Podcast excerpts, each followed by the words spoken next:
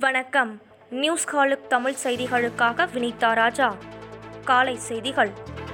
பத்து ஆண்டுகளுக்கு பின் தமிழ்நாட்டில் மீண்டும் திமுக ஆட்சி மலர உள்ளது. ஐந்து முறை கலைஞர் தலைமையில் ஆட்சி நடைபெற்ற நிலையில் தற்போது மு. க. ஸ்டாலின் முதலமைச்சராக பதவியேற்க உள்ளார். பெரும்பான்மைக்கு நூற்று பதினேழு இடங்களே தேவைப்பட்ட நிலையில் நூற்று இருபத்து ஐந்து இடங்களில் திமுக வெற்றி பெற்றுள்ளது. நடந்து முடிந்த தேர்தலில் திமுக தனித்து நூற்று எழுபத்து நான்கு தொகுதிகளில் வேட்பாளர்களை நிறுத்தியிருந்தது. திமுக கூட்டணியில் காங்கிரஸ் மதிமுக விடுதலை சிறுத்தைகள் மார்க்சிஸ்ட் கம்யூனிஸ்ட் இந்திய கம்யூனிஸ்ட் இந்திய union Muslim league Manithaneya Makkal Katchi மற்றும் கொங்குநாடு மக்கள் தேசிய கட்சி உள்ளிட்ட கட்சிகள் அங்கம் வகித்தன. இக்கட்சிகளும் தேர்தலில் பல இடங்களில் வெற்றி பெற்றுள்ளது குறிப்பிடத்தக்கது. சென்னையில் நாளை மாலை ஆறு மணிக்கு திமுக எம்எல்ஏக்கள் கூட்டம் நடைபெறுகிறது. சென்னை அண்ணா அறிவாலயம் கலைஞர் அரங்கில் நாளை மாலை ஆறு மணிக்கு திமுக எம்எல்ஏக்கள் கூட்டம் தொடங்குகிறது. நாளை நடைபெறும் கூட்டத்தில் திமுக சட்டமன்ற குழு தலைவராக மு க ஸ்டாலின் தேர்ந்தெடுக்கப்படுவார்.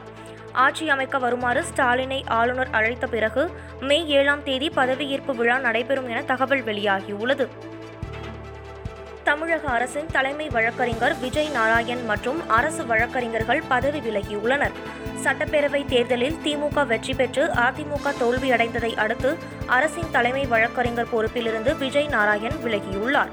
இதேபோல் சென்னை உயர்நீதிமன்றத்தில் அரசு சிறப்பு வழக்கறிஞராக இருந்த சோமையாஜி முனுசாமி சண்முக சுந்தரம் ஆகியோரும் பதவி விலகல் கடிதத்தை தலைமைச் செயலருக்கும் சட்டத்துறை செயலருக்கும் அனுப்பியுள்ளனர். மேற்கு வங்க சட்டப்பேரவை தேர்தலில் திரிணாமுல் காங்கிரஸ் கட்சி பெரும் வெற்றியை பெறுவது உறுதியான நிலையில் மமதா பானர்ஜி மூன்றாவது முறையாக அங்கு முதலமைச்சராகிறார். நமக்கு அருகில் உள்ள கொரோனா தடுப்பூசி மையங்களை வாட்ஸ்அப் வாயிலாக கண்டுபிடிக்க உதவும் நடைமுறை அமலுக்கு வந்துள்ளது. அதற்காக முதலில் ஒன்பது பூஜ்ஜியம் ஒன்று மூன்று ஒன்று ஐந்து ஒன்று ஐந்து ஒன்று ஐந்து என்ற எண்ணை நமது மொபைலில் சேமிக்க வேண்டும். அதன் பின்னர் வாட்ஸ்அப் செயலிக்கு சென்று அந்த எண்ணுக்கு நமஸ்தே என்று ஆங்கிலத்தில் டைப் செய்ய வேண்டும். அப்போது வசிக்கும் பகுதியின் பின்கோடு எது என்ற கேள்வி வரும். சரியான பின்கோடை அளித்தால் அதற்கு உட்பட்ட சுற்றுவட்டார பகுதிகளில் இயங்கும் தடுப்பூசி மையங்களின் பட்டியல் மொபைல் போன் திரையில் வரும்.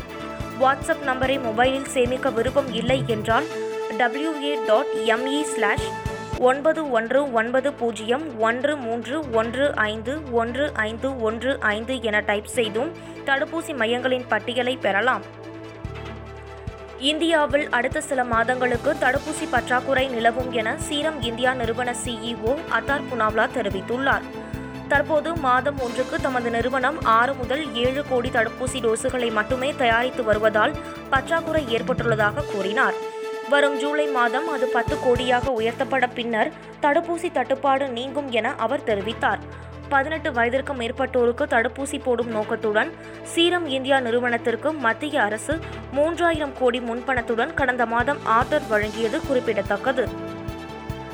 இந்தியாவில் கடந்த இருபத்தி நான்கு மணி நேரத்தில் மூன்று லட்சத்து அறுபத்தி எட்டாயிரத்து நூற்று நாற்பத்தி ஏழு பேருக்கு புதிதாக கொரோனா தொற்று ஏற்பட்டதாக சுகாதார அமைச்சகம் தெரிவித்துள்ளது. மேலும் இருபத்தி நான்கு மணி நேரத்தில் மூன்றாயிரத்து நானூற்று பதினேழு பேர் கொரோனாவுக்கு பலியாகிவிட்டதாகவும் தெரிவிக்கப்பட்டுள்ளது. கொரோனா தொற்றுக்கு எதிரான போரில் இந்தியாவுக்கு உதவ முப்பத்தி ஏழு லட்சம் ரூபாயை வழங்குவதாக ஆஸ்திரேலிய கிரிக்கெட் வாரியம் அறிவித்துள்ளது. கொரோனா இரண்டாவது அலையில் கடும் பாதிப்புக்குள்ளான இந்தியாவுக்கு உதவுவதற்காக ஆஸ்திரேலிய கிரிக்கெட் வீரர்கள் சங்கம் யுனிசெஃப் ஆகியவை நிதி திரட்டி வருகின்றன. ஏற்கனவே ஆஸ்திரேலிய கிரிக்கெட் வீரர்கள் பேட் கம்மிங்ஸ் பிரட்லி ஆகியோர் கொரோனாவுக்கு எதிரான போரில் இந்தியாவுக்கு உதவும் வகையில் நிதி வழங்கியுள்ளனர். இத்துடன் இந்த செய்தி தொகுப்பு நிறைவடைந்தது. நன்றி வணக்கம்.